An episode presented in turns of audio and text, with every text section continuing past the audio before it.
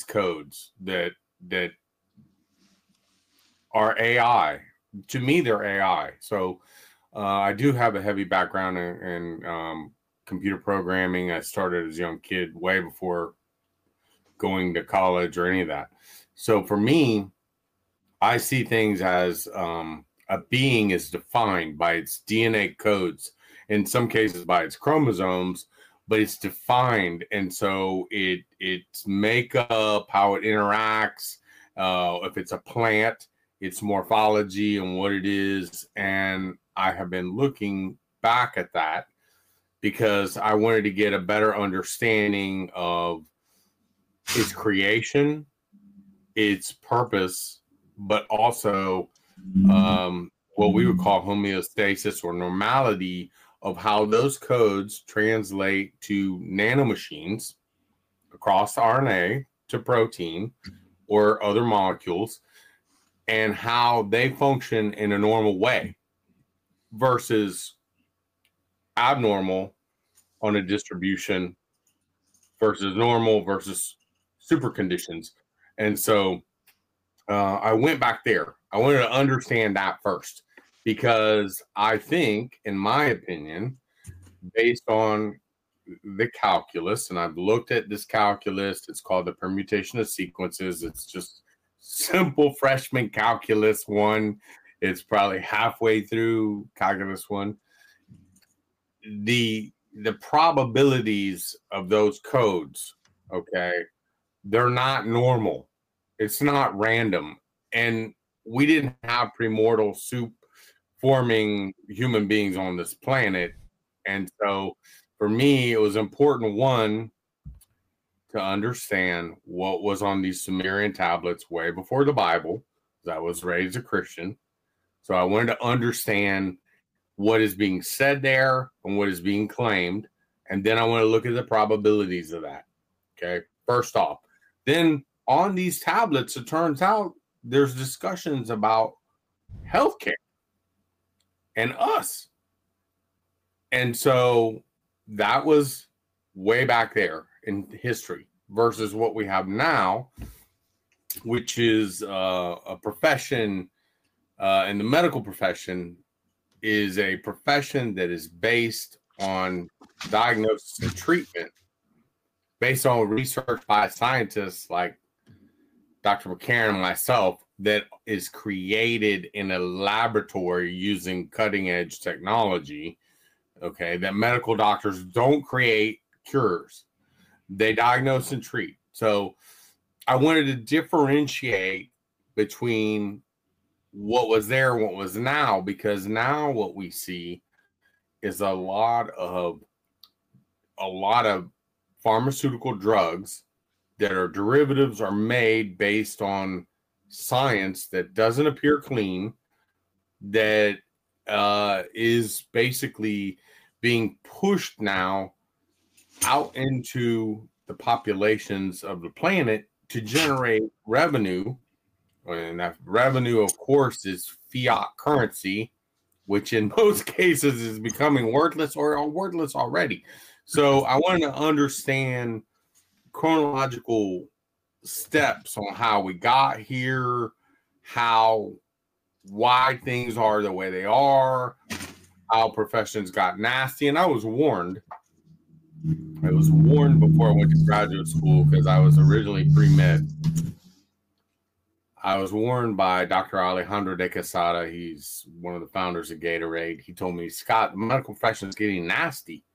Well, I really didn't understand him at that time until I went into graduate school and I saw people that did not want to cure anyone of cancer in the research area. They wanted awards, they wanted papers, but if they cured somebody, then there was no business of doing research and no more grants. And I didn't really get it then. And then I experienced my healthcare problems in my life that kind of led me to major distrust by the time I got to SARS-CoV-2, which hit me like a freight train. I experienced it myself. and it was very frustrating. Back in 2003, 2006, I had so many colds that I was eating antibiotics over and over and over again, and I started bleeding, and there was no cure for that. And the diagnosis was, oh, well, we don't really know what causes this.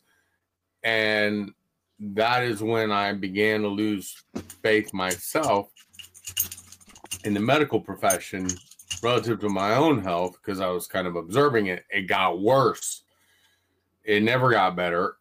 The whole SARS-CoV thing for me was a fiasco. And, well, I won't ramble too much further, but my colleagues, I have these cardiovascular colleagues in the one startup, and we, before the SARS-CoV thing occurred, we were already looking at problems in the medical profession with people having cardiovascular problems. Only 40% of cardiologists are only 40% accurate in diagnosis. It's a human thing. It's subject matter expertise interpretation. There isn't a lot of AI. This is something Dr. Shin discovered, that AI doesn't have bad days. It, you know, doesn't have headaches. It doesn't get in alcoholism and show up to work drunk. Doctors are humans too, but there were problems already there in the medical profession where people were dying. You had rack audits going on with Medicare and Medicaid, and there was already deficiencies. And then here comes SARS-CoV-2, and it just reveals it all in terms of the dysfunctionality inside of these practices and hospitals and things like that. And now we've seen, you know, a huge amount of death. It should be apparent at this point. If it's not, then, well, maybe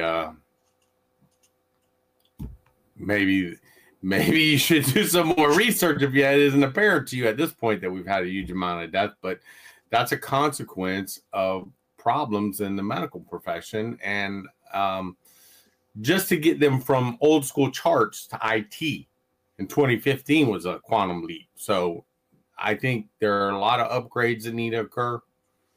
I think there are serious problems in the regulatory groups that regulate these systems, healthcare systems, and, you know, a lot of work needs to be done there. But my own experience on a personal level, it wasn't good. It has not been good. So not a very favorable outlook on the medical profession. And how about you, Dr. Kevin? Where do you think you see us medically right now as a whole for society? Oof, that's a complex question because it depends on where you are on the planet. And look, if you're in some backwater in the equatorial regions of Africa, you're going to be grateful for anything that you can get, should you be suffering from dengue or, you know, and even sort of congenital disorders, anything like that. Is there a problem with Western, what's colloquially termed science-based medicine, evidence-based medicine? Yes. There is, and again, that will differ depending on the country. And the issue we have at the moment is America carries such clout, I guess, weight, and its system is inherently skewed towards profit-making. And the rush for I've got some feedback coming from somewhere, but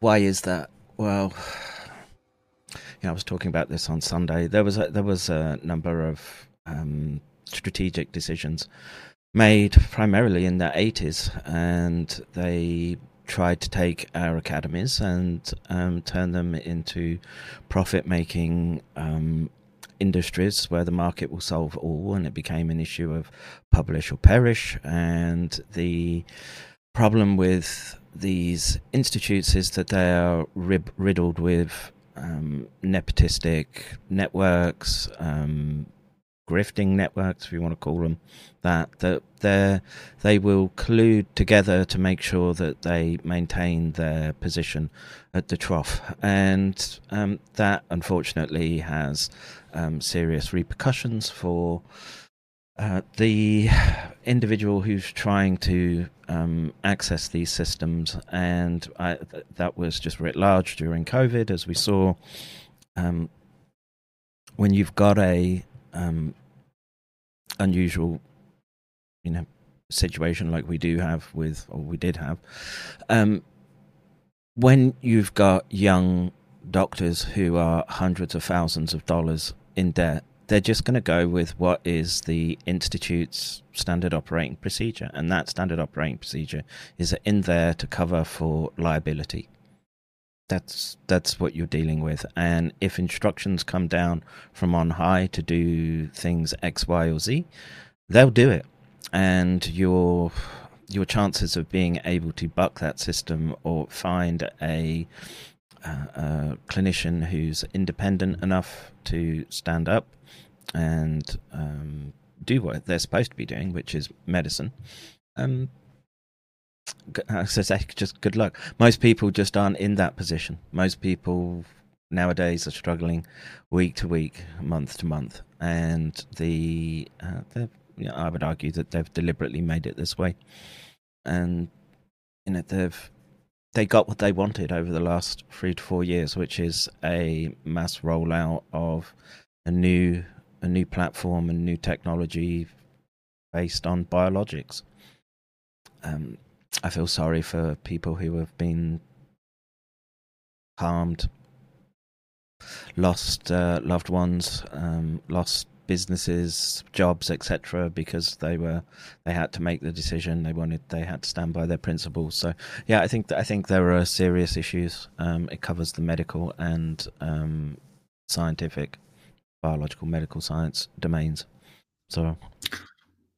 So do you guys think that in this current system that we're in, that there is not only a possibility, but a probability that they're doing things maybe intentionally to make people sick in order to, create the problem, come with the solution?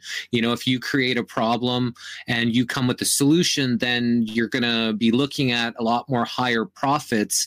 And, if it comes at people's health or expense, then, potentially that's not something that they care so much about when it comes to increasing either their own profits or shareholders' profits. Maybe we can start with you, Dr. Scott. Absolutely.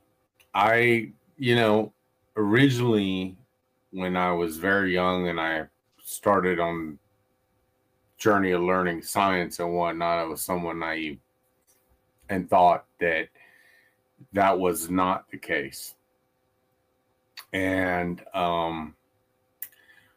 I tell you, when I turned a corner, in that shortly after that period of 2003 to 2006, when I mentioned I had all those GI problems from eating the antibiotics and then the methylprednisone, which basically stopped my pancreas and my liver, that experience woke me up, and I started doing as much research on trying to get my health back then. And I tell you, one of the biggest things that has helped people like myself and other people is social media. We didn't have this back in the day, and certainly not in early times when all these things started, the 1918 plague and all these things. So that is one thing that I'm grateful for, that people talk about their problems and share remedies. So the guy that woke me up the most is a guy named Dr. Tent. And Dr. Tent talked about the research that was done by Dr. Gallo, Mary Sherman, and Judith Baker, and I had no idea that they were in bed with Lee Harvey Oswald and making vaccines to kill Castro. And then he talked about vaccines and the polio vaccine and the wave of breast cancer and the immunological diseases that he was seeing in his clinic. And I said to myself, because I stopped taking vaccines in 2004, I said to myself, you know, I started thinking about all these things and I was posing questions to myself, and I decided I wasn't going to take any more vaccines because I didn't see any value in it. I wasn't getting any flus. And what I saw there, it started to smell, and I saw that my own physicians were pushing FDA drugs on me, FDA certified drugs that I didn't feel were cures. So I went on a journey, and it all started around 2006 when I kept hearing there's no cure for this, there's no cure for that. I went on a journey to try to stop these respiratory and sinus infections. So for me, I get an ear infection, it'd run down my throat, it'd get in my chest. I get a sinus infection, it'd run down my throat, it'd get in my chest. And it really was that bad for me. So I started with simple things to improve my life, like washing my sinuses with 80 proof alcohol. And I know it sounds unusual, but the majority, to be honest with you, the majority of the respiratory infections are bacterial. And that's what the yellow phlegm is all about. And so I thought, and also I swim a lot. So I'm in a climate where I get to enjoy the water and all that. I also was putting 80 proof alcohol in my ears to stop these bacterial infections, which is the majority of what I thought I was having. And it helped quite a bit, but it wasn't foolproof. So the point was I wanted to get away from Augmentin, away from my amoxicillin that was tearing up my GI tract. And so when I saw things like Dr. Tent stuff, I was like, wait a minute, something's wrong here with the vaccines. I started discussing that with other people, family members whom were older than me that were getting sick every time they took vaccines. And this kind of led up in time to what was going on right around 2019. So I think that social interaction kind of built a foundation on those things. Dr. Tent was one, but I just saw, I can go on and rattle on and on and on. I read a lot of papers, just like Kevin, you have to stay current. But Dr. Berg is another person whom I was listening to about biochemistry over diabetes and things like that.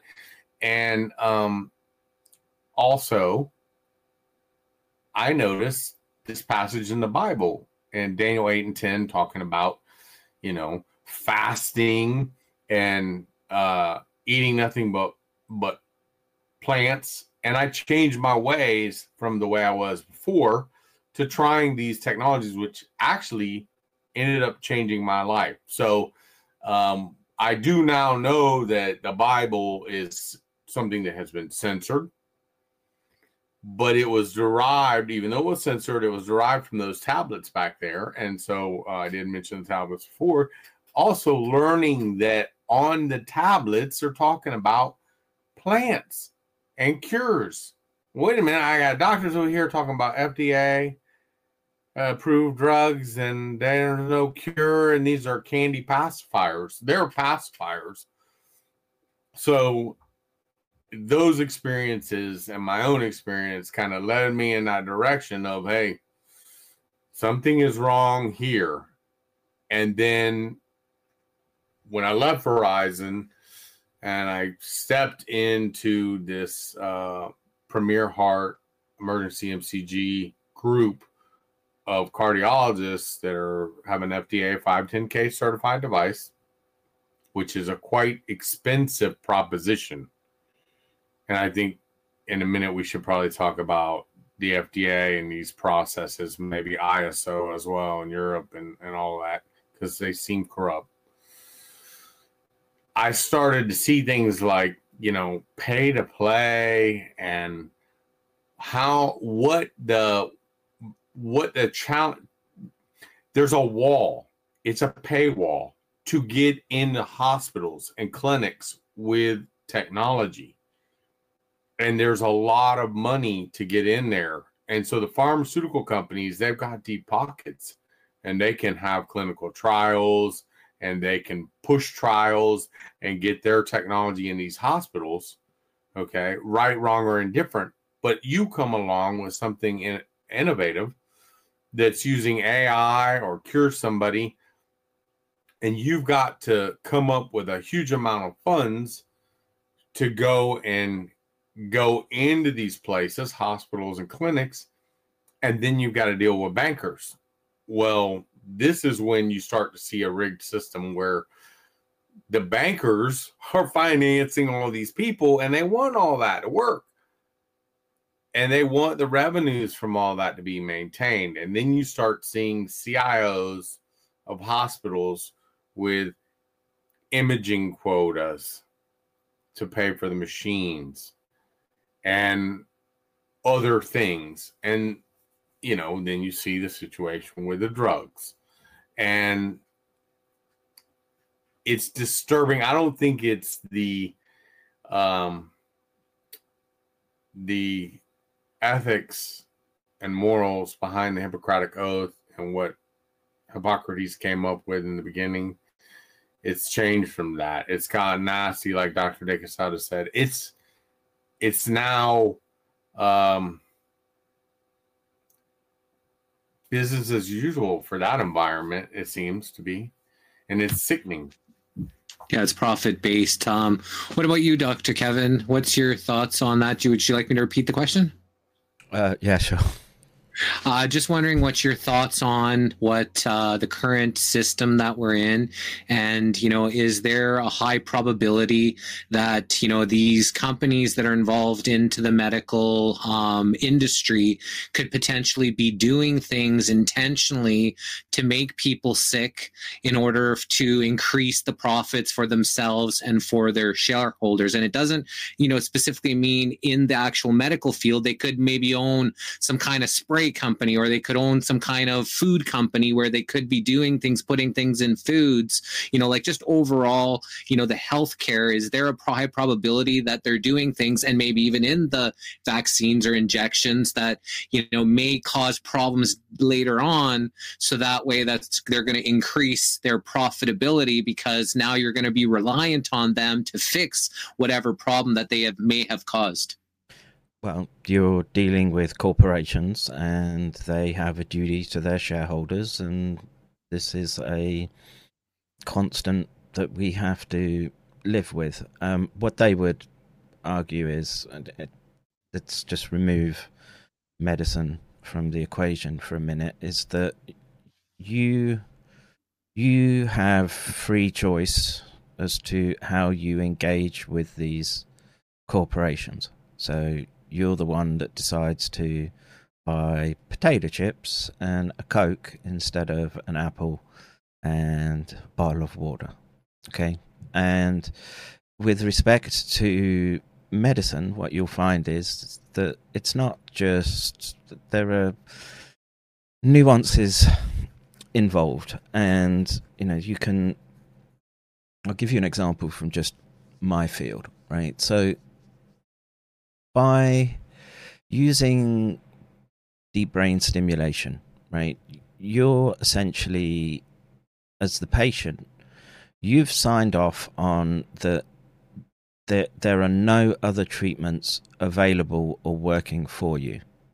Now, in the case of neurodegenerative type states, usually you'll go through a course of drugs, etc., to try to modulate your neural state, but eventually the side effects become overwhelming, they're unable to impact the underlying symptoms as they express. So in the case of Parkinson's, you just can't move, you can't swallow, etc., etc. And in this instance, you have a choice. You know, especially if you can't swallow, you're not going to be around for very long. If you can't move, the degenerative processes are going to accelerate. Most people that I saw in the clinic were pleased generally with the results of the intervention. The change from Parkinsonian to a therapeutic state is literally at the flick of a button with respect to deep brain stimulation. These people are very grateful. The family is very grateful. And the question should be, well, you know, it's the electronics are not expensive. What's expensive is the surgeon's time. It's not just a surgeon. There's a team that has to be around the surgeon. There has to be a team around the surgical team that makes sure everything, you know, the buildings run, etc. And this starts running up costs. And, you know, I would never, I try not to be judgmental of people's medical choices. I've been in situations where I've seen intractable disorders, and these aren't things like, you know, Scott's talking about, you know, overexposure to antibiotics, etc., is just going to lead to biome disorders and dysbiosis, and that can be a miserable and persistent state. There are elements to, or there are degrees of pathophysiology where sometimes you have to make an intervention. For example, a good one is this was that someone put it in my Discord the other day, which is that there's a new treatment for stroke, occlusion type stroke, not bleed. But literally, if you develop a clot-based stroke, they now have the capability to literally run a wire up into your cerebrovasculature and hook out the clot. And people are walking out of hospitals a day, 2 days later. Now, I want that type of innovation to be available to people. And I want the, you know, the area where I was concerned, where kids have intractable Tourette's, etc., and it persists into late teenage and adult years, and the drugs don't work. I want to be able to say, yeah, we've got a practical benchmark with preclinical studies, etc., and multiple centers starting and using the same approaches, and we can say that we're gonna give you a 60-70% reduction in tics and neuropsychiatric sequelae. These to me are good things. Now, the issue around drugs again is how do you innovate such that you know, it would be great to be relying on someone like Scott who's going to sit there and, you know, try to figure out his own problems and come up with a garlic vape, right? Brilliant idea, and I would encourage, you know, find your own way, as it were. But there are some issues where the problems are complex, right? And I don't want to say you've got to defer to experts per se all the time, but there are, like, if you get melded with the chassis of your car because you've hit a lamppost at 80 miles an hour, you know, there are certain people that you want to go and see and certain people that you don't, okay? And the timing of when you see those people is critical as well, right? You need an ambulance to show up, you need a fire, you know, fire and rescue to peel you off the pavement and dashboard, and all these factors need to be taken into account. So I don't want to be hypercritical of. I know too many people who were trying to do the best thing. Is there a problem in this within the institutions, as I said earlier, where, and I know from personal experience that, you know, once you're at this stage where you've got a lab and you're responsible for a program of research, patents is a big thing, right? Because the institute that's paying your salary wants you to get patents because they own the patents. And you'll get a small stipend from any patent that they have a hold of. I think these are problems that can be addressed. Now, the bigger problem that we have right now, I would argue, is that we're taking medicine away from those who, and I would argue very strongly that as much as there's science involved in medicine, you've got to learn all that anatomy and biochemistry and genetics, and it's a constantly moving target as developments occur. It's very much an art as well, and we would do well to remember that as we're allowing these corporations to come in and subsume the medical industries and turn it into essentially a sausage-making machine. And no one likes being on the end of a dysfunctional bureaucracy, and that's kind of what we're barreling towards right now. With respect to SARS, you know, again, you took what was systemic problems and then just amplified them to the max, and that's where people got the shock, because they ran smack into these bureaucracies. Speaking of the bureaucracies, I'd like to know your guys' thoughts on, you know, organizations like the FDA, the CDC, even the WHO, how they're playing a part in the global health of people. But it seems like they don't have the people's best interest at heart. It's more they're protecting, again, the corporations or the shareholders above, you know, the people that they say that they're supposed to be representing. And maybe we can start with you, Dr. Scott. Sure. So just a couple comments before we go down that way. A good friend of mine, his name is Dr. Jimmy Leffler, and he's a neuroradiologist. And he does exactly what Kevin said. He's all day coming up through the cath lab with a catheter up people's legs, putting caps in their brain, stopping the bleeding, pulling clots out with hooks. And I talked to him, and he's a good guy. There are plenty of good professionals in the medical. They're not all bad. It's more of the FDA and these other systems that put pressure on them and make them operate in a box. That's part of the problem. But Jimmy, I talked to, and he was like, man, I've had so many people on the operating table working on them, and they just die right there. It never happened before. And older people, he told me. Okay, so the doctors know when they see something is wrong, because they know the frequency of deaths that they experience at their hands. And, you know, the good ones are trying to do the right thing. The other ones are just passing time for the paycheck. So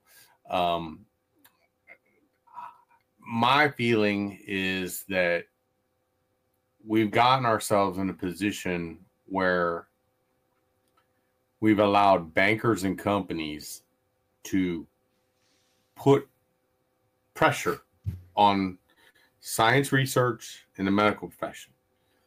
They've set up a bunch of regulations and laws and all of these things to operate inside of a box.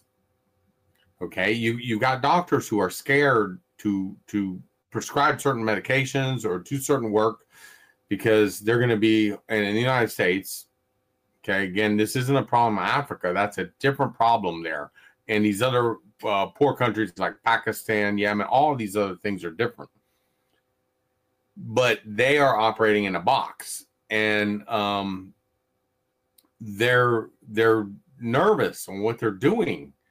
They're afraid to do certain things, or they're in the United States. They can't even certain medicine you can't even discuss with a patient.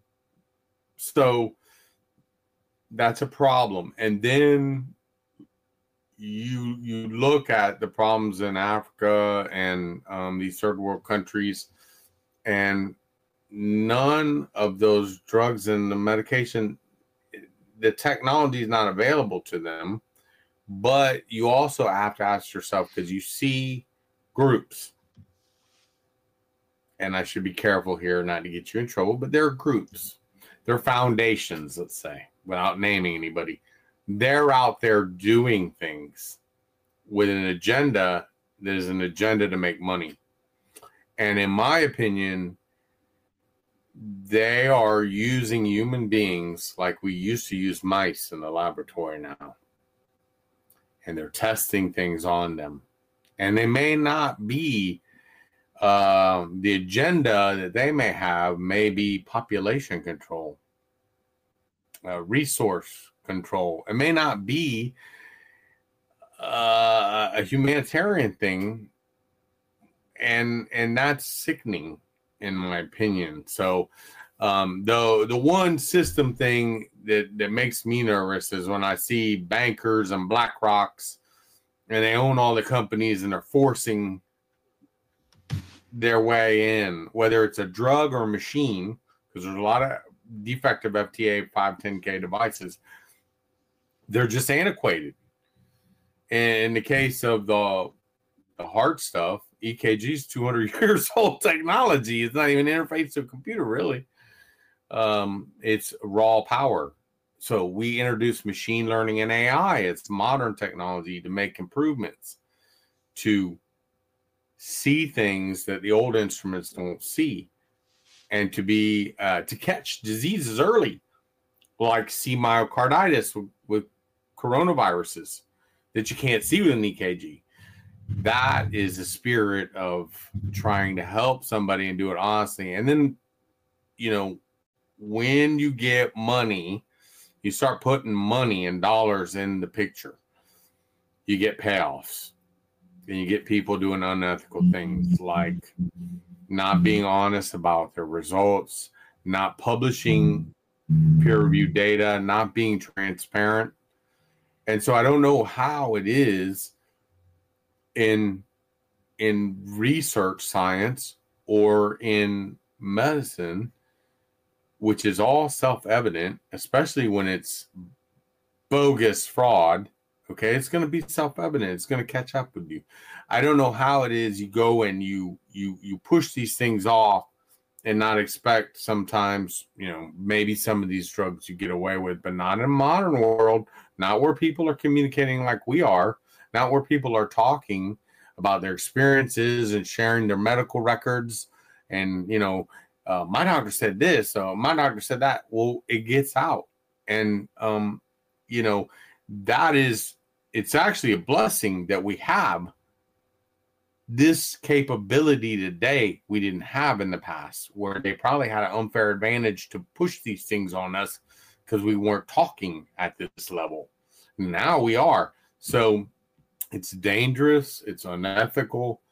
It's immoral. It's not what scientists like myself or Kevin, it's not the reason that we went into the field. We went into the field because we love science and wanted to help people. And it doesn't matter whether they're in Africa or not. Okay. It isn't about that. And that's what it became. And that's what this system has become. And now it's because everything is tied to these fiat currencies.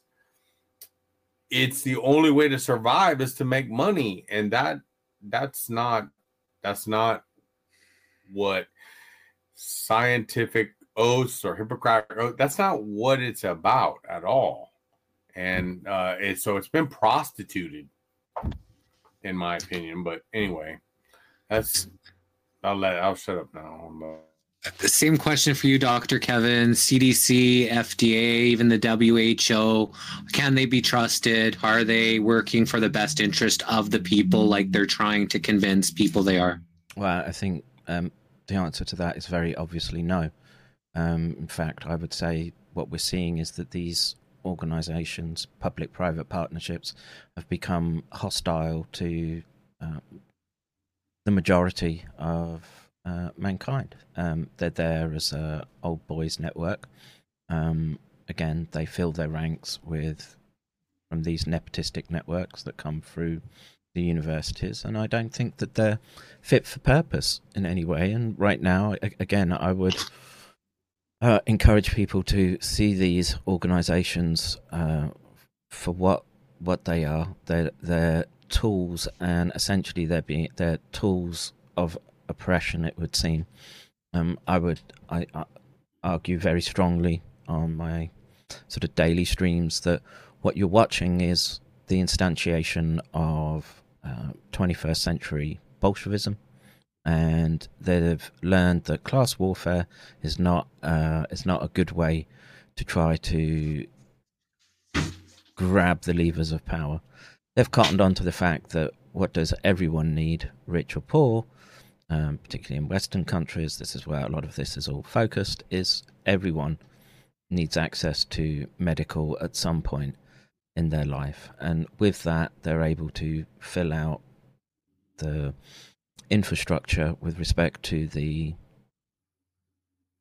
digital tyranny, I guess, that's coming. And, you know, what you're going to see in the future is, in many cases, AI is going to be, I don't want to say it's going to be better than a doctor, but with AI, one doctor is going to be able to handle the treatment of exponentially more patients per time invested. And that's the model that they're working towards. And again, that's going to be sort of... I won't say like pay to play, but you're gonna have to comply with those systems, and it will permeate every aspect of your lives. You want to go and get a job. Most places are going to have to comply with corporate diktat, and you going in there and saying, "Well, I've got a great homeopath and chiropractor. I'm in fine health." That isn't going to fly in the future. That's what I see coming. And until we dismantle these corporate entities, I see a very, very grim future in front of us. We just recently interviewed Tommy Chong from Cheech and Chong's. Was a fascinating interview. He was so high on AI. AI is going to solve the systems. AI is going to help us. He's really big on the AI technology. Now, my question is, do you think that these AI systems, they're learning, programming, you know, it takes into consideration everything, what's best for the interest of the patient, you know, then that would be meaning excluding pharmaceuticals if necessary. Hey, maybe you need a little more exercise, get off your fat ass at this AI thing, or maybe you need, you know, better, maybe you need more herbs and vegetables. You know, these are the specific types of medicines if you're eating, you know, certain herbs and certain, or do you think the AI systems that they're putting into place has the pharmaceuticals at the forefront and maybe won't even include, you know, having some of these alternative, you know, are more natural types of, you know, processes we've been using for hundreds, if not thousands of years. You know, do you think that would be included into their algorithms to spit out what would be actual best for the person opposed to what would be best for the industry over that person? Maybe we'll start with you, Dr. Scott.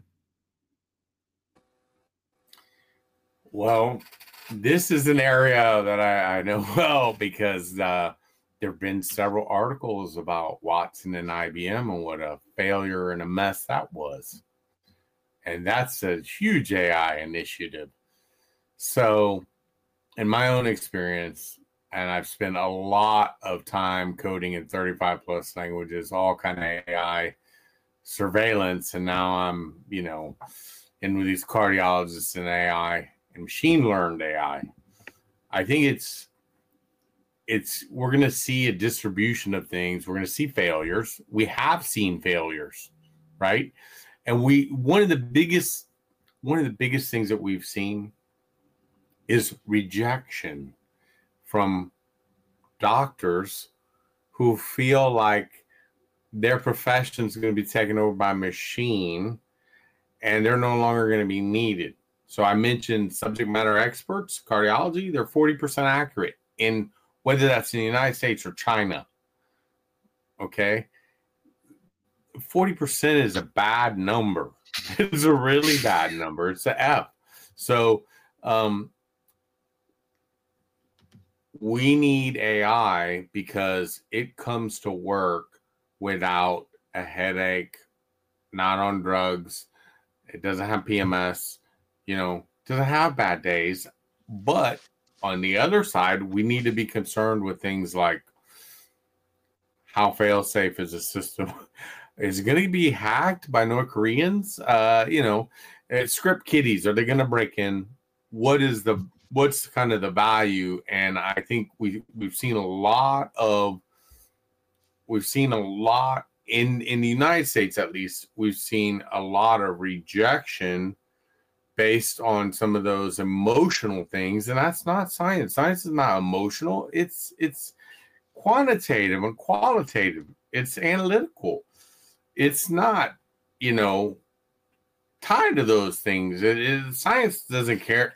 Well, it's not supposed to care about budgets and fiat currency and all those things. It's supposed to be meticulous and verifiable and reproducible and accurate and absolute relative errors, scientific terms.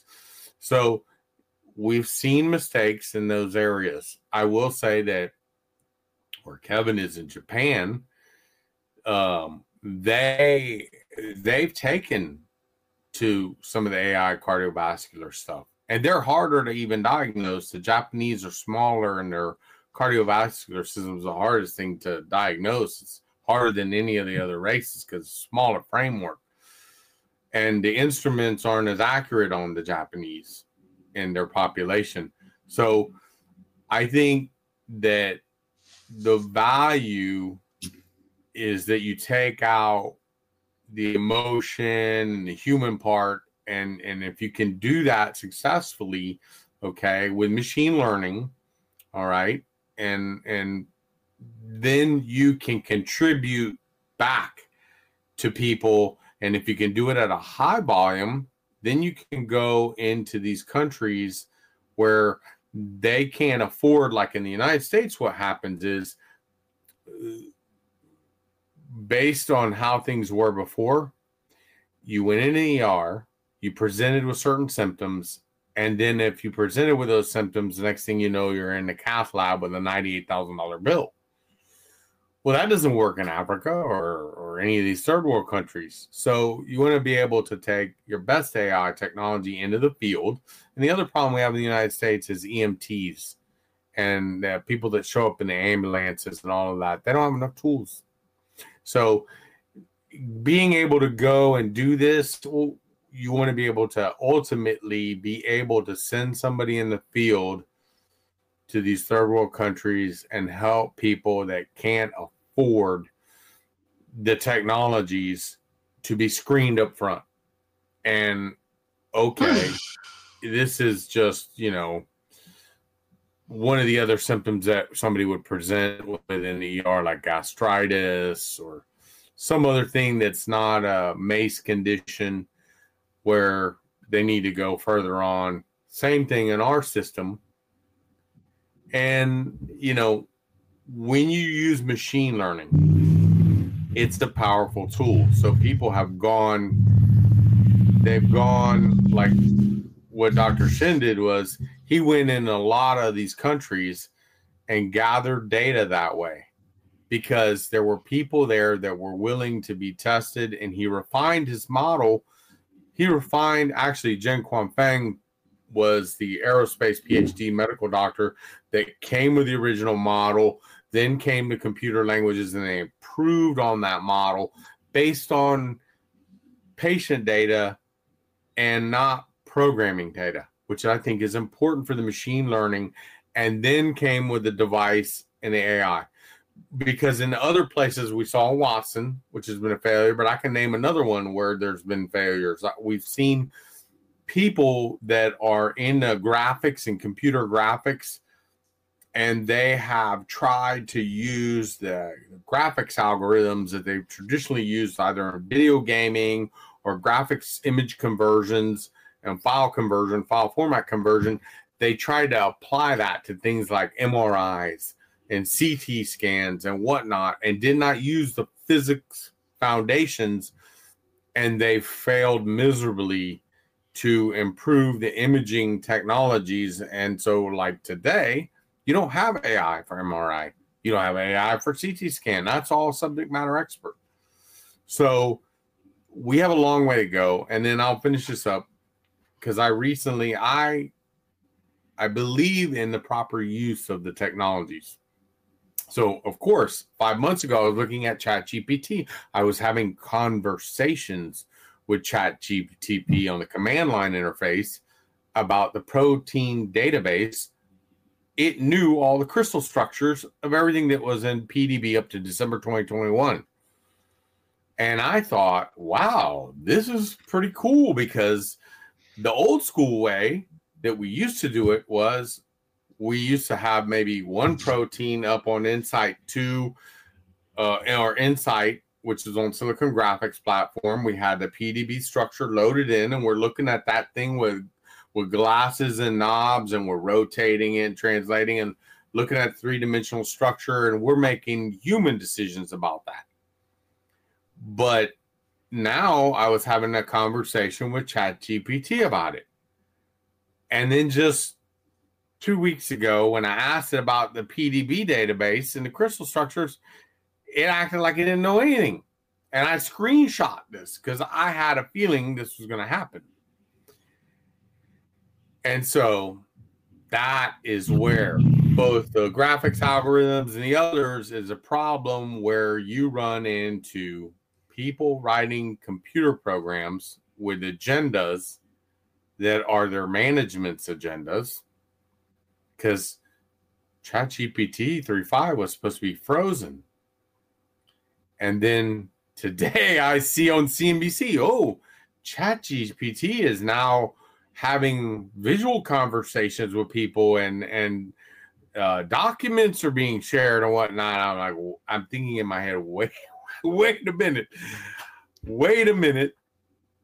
There's too much shiny metal object here in Wall Street and money-making angles, because I just had a conversation with that thing 5 months ago, and we were talking crystal structures and calculations about solubility, about protein architectures, and that thing had its memory pulled like HAL 9000 in 2001 Space Odyssey when it started singing Daisy. And This is all a consequence of kind of like where we've evolved to. But this same area where we've had lots of conversations of open source, we now we're talking about money again, where we need to have ethics and transparency. We've seen comments from Elon Musk and other people about, fears and worry about AI, giving AI too much capability and responsibility, and we end up with, Terminator, Skynet, which is possible and plausible. We're heading from, again, where we started, Garden of Eden, Singularity Event, clones, to 2045, a human convergence with our human-made technology called the Singularity, which is going to involve a lot of AI. So these are stepping stones towards that. And we're looking at going from, you know, we've already gone. Part of the stepping stone involves a lot of technology where we've gone from nanometer sizes down to 3 nanometer wafers and getting smaller to the point we're going to be, what we're really heading towards is the sixth paradigm, which is kind of the neural technology in our own brains.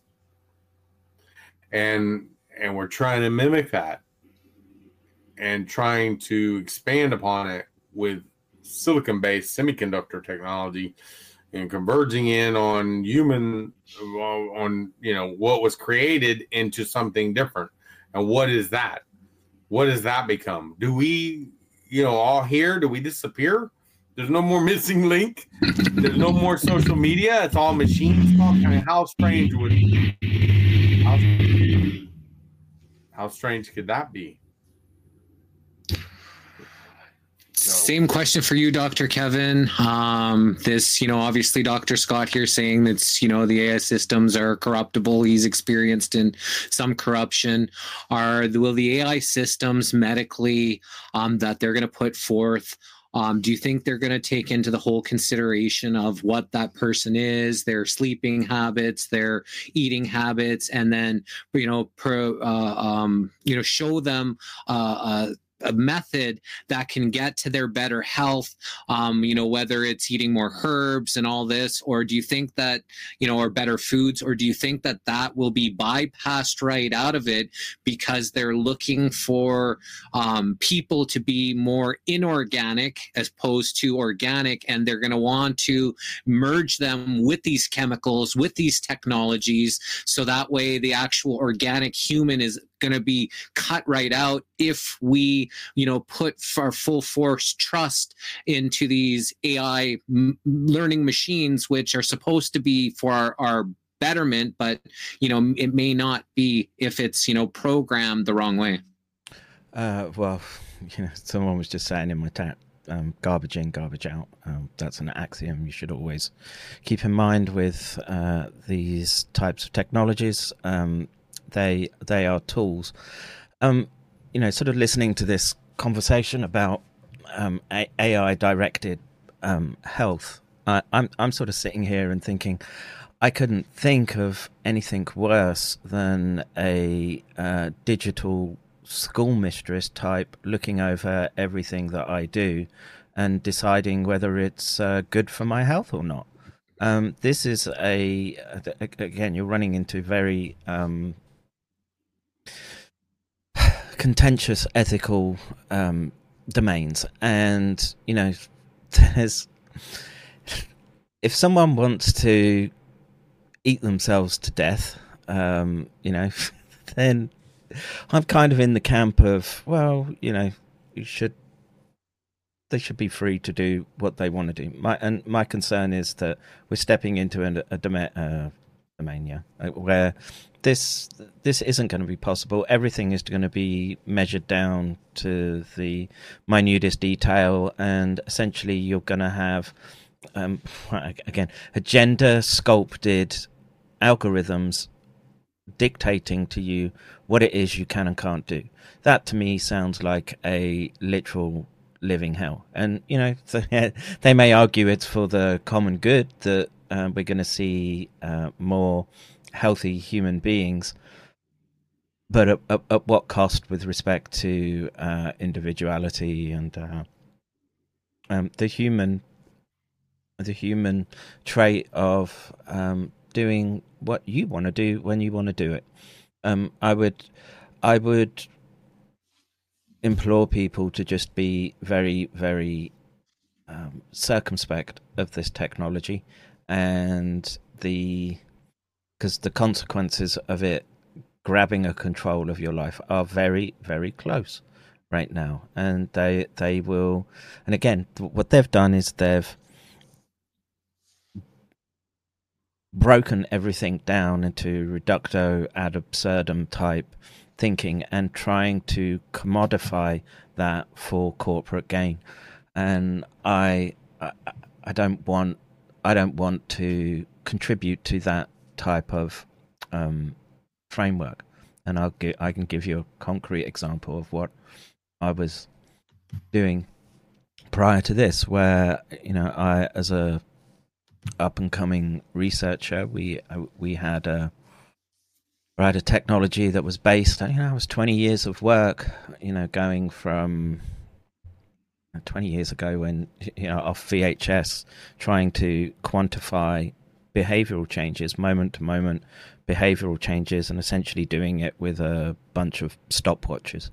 Is the monkey doing this now? Is it doing this? And sort of aggregating that data out to, yeah, it was starting to get very sophisticated, and we were using AI. And what you learn in the research and medical environments is that you always front load your grants with, well, we're going to fix X, Y, or Z.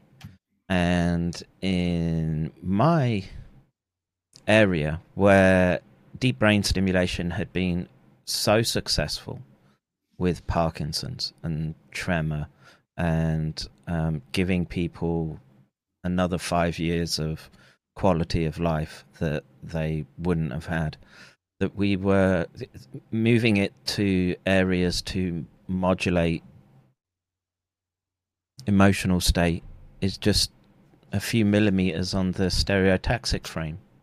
And well, you can do that, but how do you know if you're really doing anything objectively different to the pre-implantation state? And so what I was doing was real-time analysis of behavior coupled with directed stimulation to the brain. In retrospect, I regret everything, every step that I took along that path, for what the implications that it has for the future that we're walking into. I won't publish any of that data now. I'm horrified at the fact that I thought that could be a feasible mechanism for trying to get in and modulate the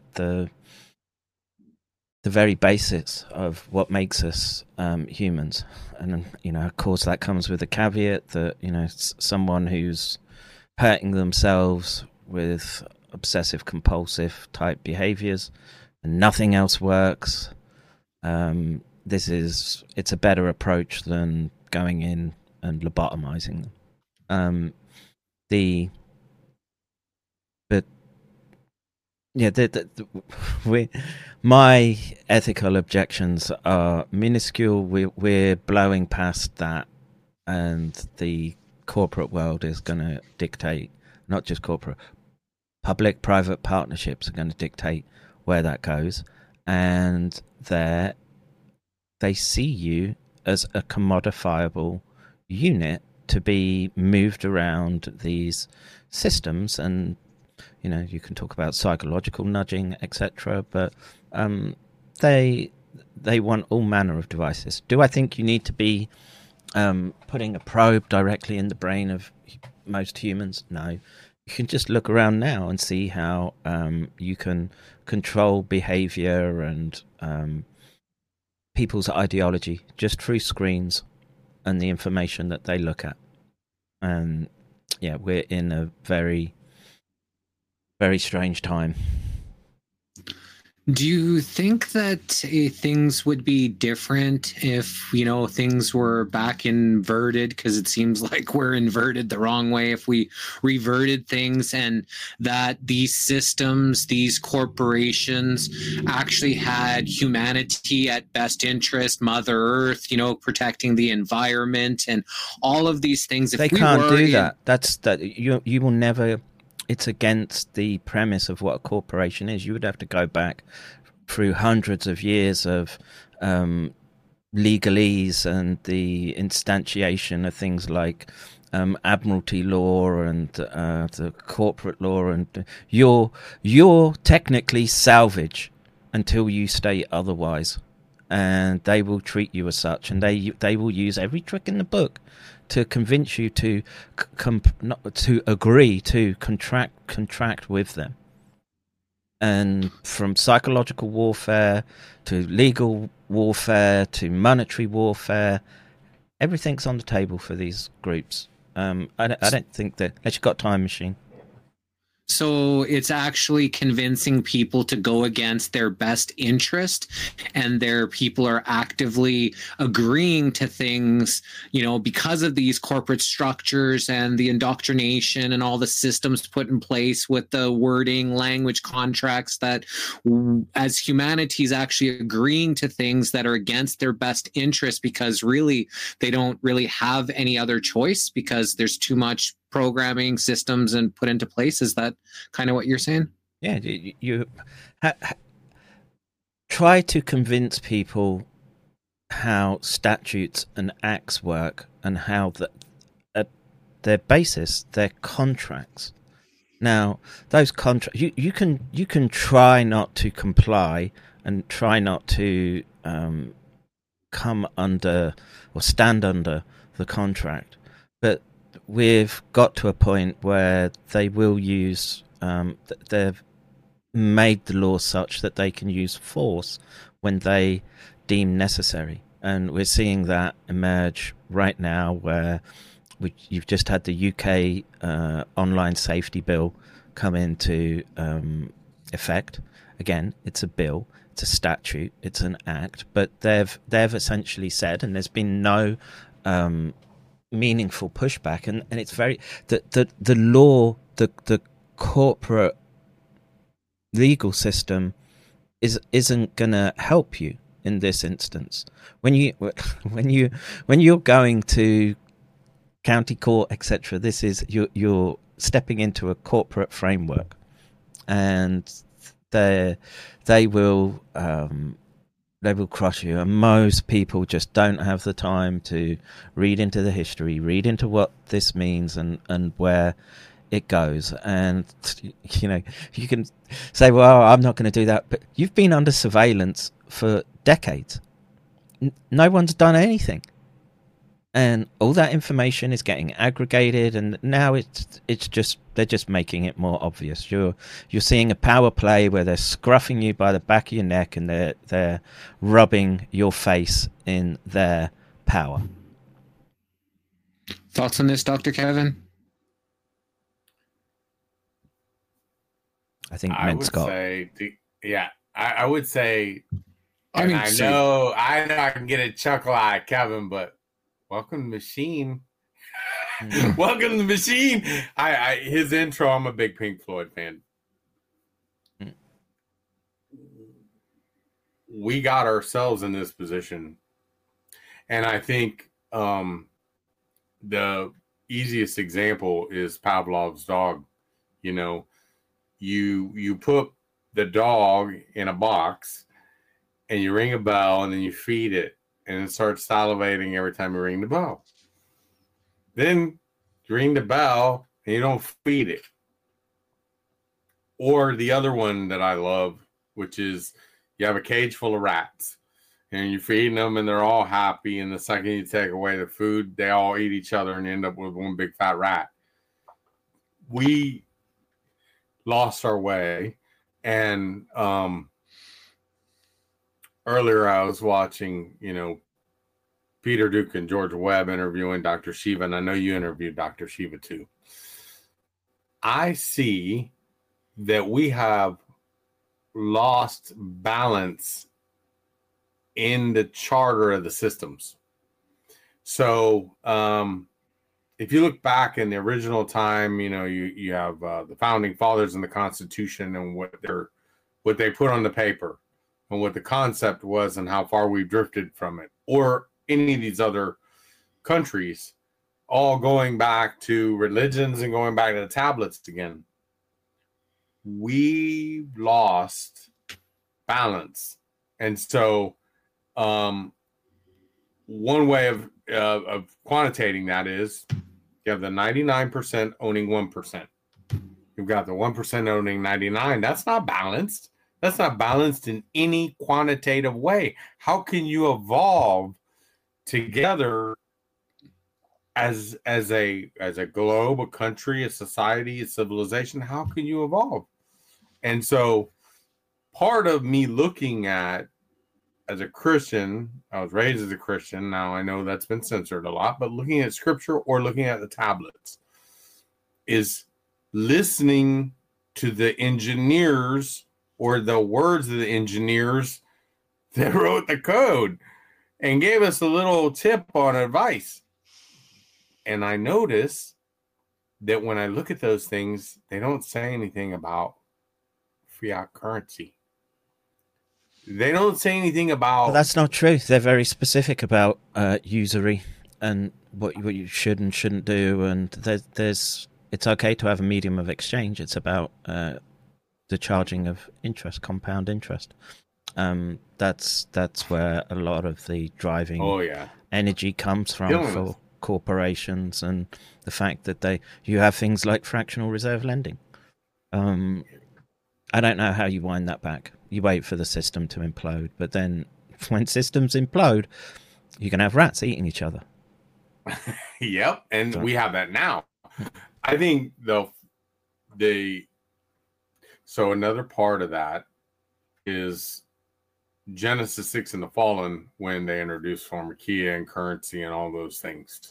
But before that, so I think the mistake that we made was, and I see this as a parent, I know you're a parent too, Kevin, with children and the idea of grandchildren and whatnot, and looking and thinking of what am I going to leave behind for those generations.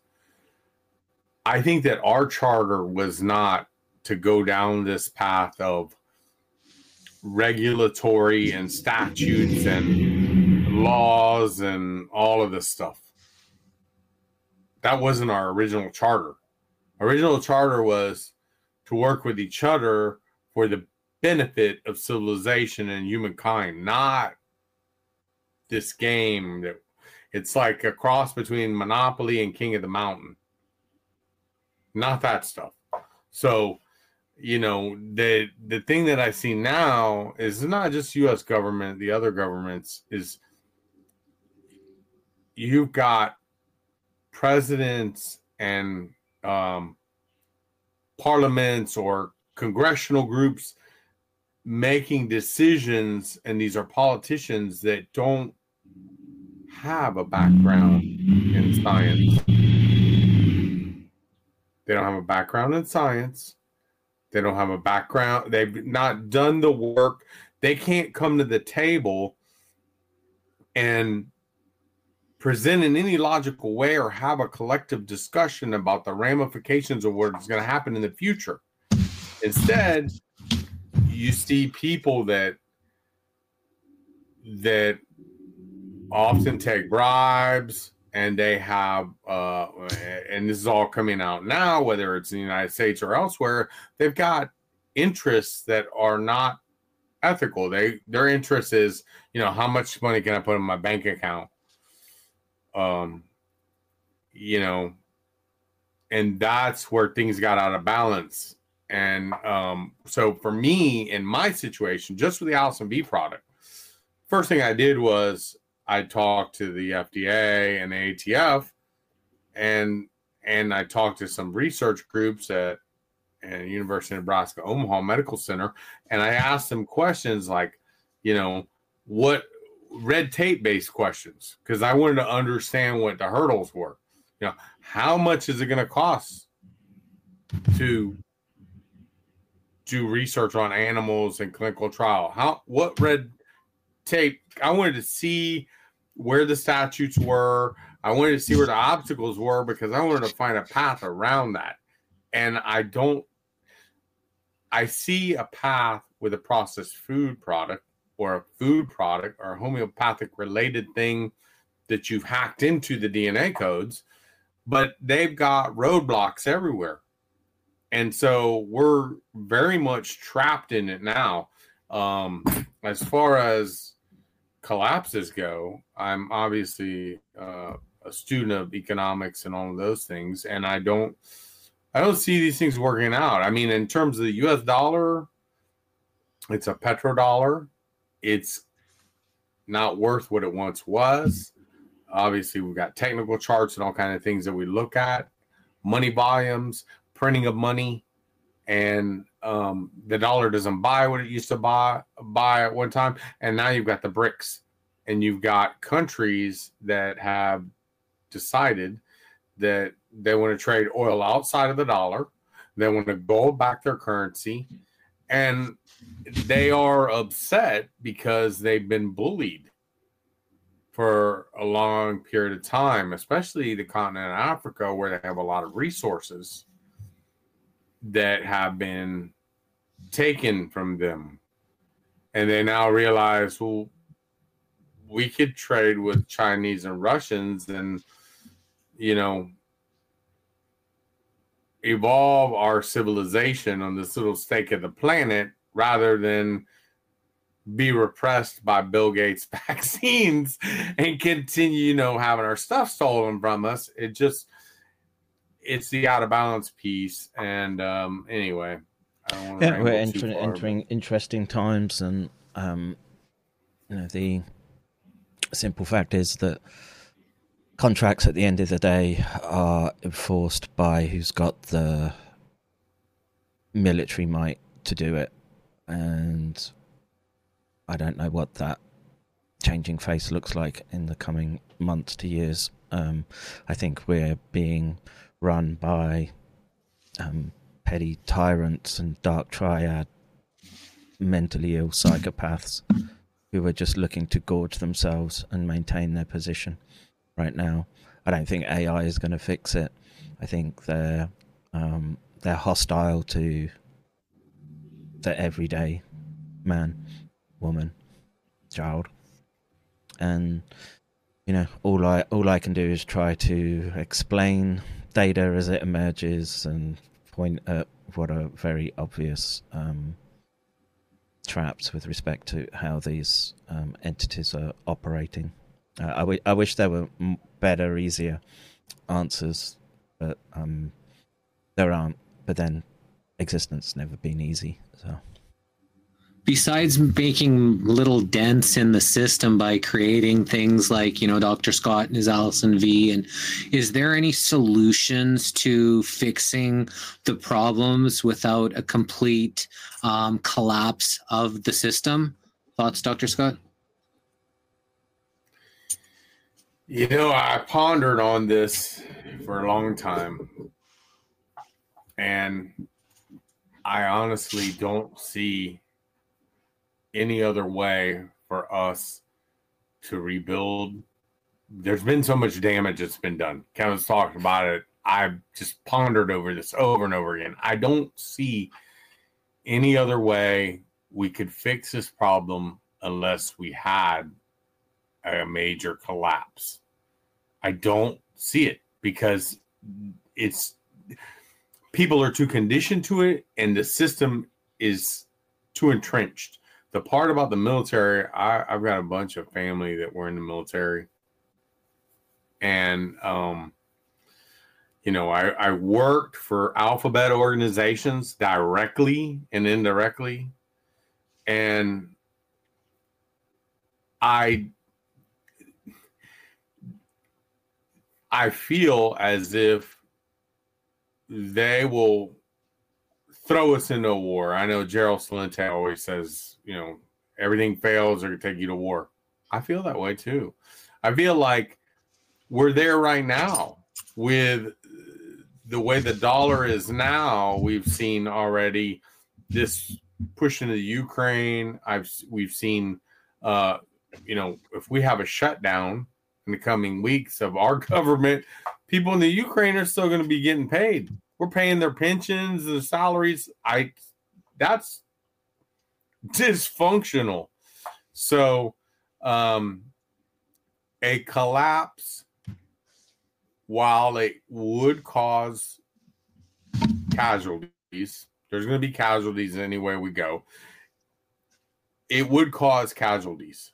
Okay, but if we could then convince military who have, they're human, they have families like us, we could convince them that there's a better way, because we've seen Teresa Long, I think she's a lieutenant colonel, flight doctor, seeing people that have myocarditis and myocardial problems from taking the vaccine.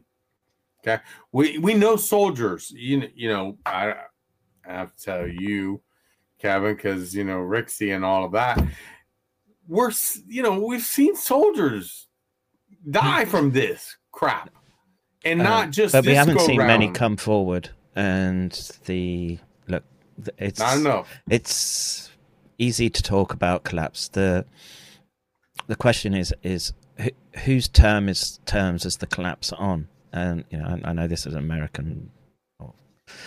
American-centric podcast, but the simple fact is that the United States has been put in a chokehold by neocons.